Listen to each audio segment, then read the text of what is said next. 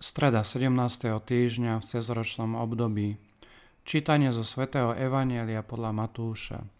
Ježiš povedal zástupom: Nebeské kráľovstvo sa podobá pokladu ukrytému v poli. Keď ho človek nájde, skrie ho a od radosti z neho ide, predá všetko, čo má, a pole kúpi. Nebeské kráľovstvo sa podobá aj kupcovi, ktorý hľadá vzácne perly. Keď nájde veľmi cennú perlu, ide, predá všetko, čo má, a kúpi ju. Počuli sme slovo Pánovo. Evanjelista Matúš nám dáva na zamyslenie dve podobenstva o nebeskom kráľovstve. Ohlasovanie kráľovstva má podstatný význam v Ježišovom kázaní a v nádeji vyvoleného národa. Je však zrejme, že podstata tohto kráľovstva nie je väčšinou pochopená. Nepochopili to ani Pontius Pilát či Herodes a spočiatku to nechápali ani jeho učeníci. Iba u dobrého Lotra, ktorý visel na kríži spolu s ním, môžeme nájsť pochopenie, ktoré Ježiš žiada, keď hovorí: Ježišu, spomeň si na mňa, keď prídeš do svojho kráľovstva.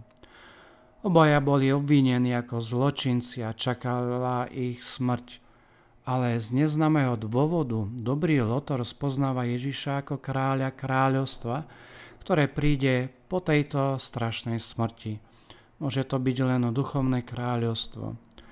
Vo svojom prvom kázaní Ježiš hovorí o kráľovstve ako o ukrytom poklade, ktorého nájdenie spôsobí nálezcovi veľkú radosť a podnieti ho kúpiť pole, aby sa z neho mohol tešiť na veky. A je tak šťastný, že ide a predá všetko, čo má, aby si kúpil to pole. Zároveň však platí, že na dosiahnutie kráľovstva je potrebné hľadať ho s túžbou a úsilím, až po predaj všetkého, čo človek môže mať. Ako náhle nájde výnimočnú kvalitu, odíde, predá všetko, čo má, a kúpi ju. Na čo naráža, keď hovorí, že hľadajte, a kto hľada, nájde. Odvážim sa povedať, že má na mysli perly a perlu, ktorú získava ten, kto sa všetkého vzdal a prijal, že všetko stratí, to povedal Origenes.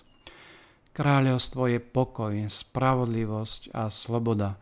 Dosiahnuť ho je zároveň Božím darom a ľudskou zodpovednosťou.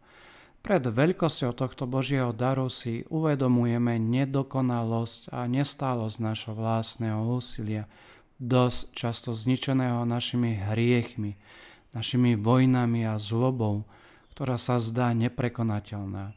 Napriek tomu musíme mať dôveru, pretože to, čo sa zdá nemožné pre človeka, je viac možné pre Boha.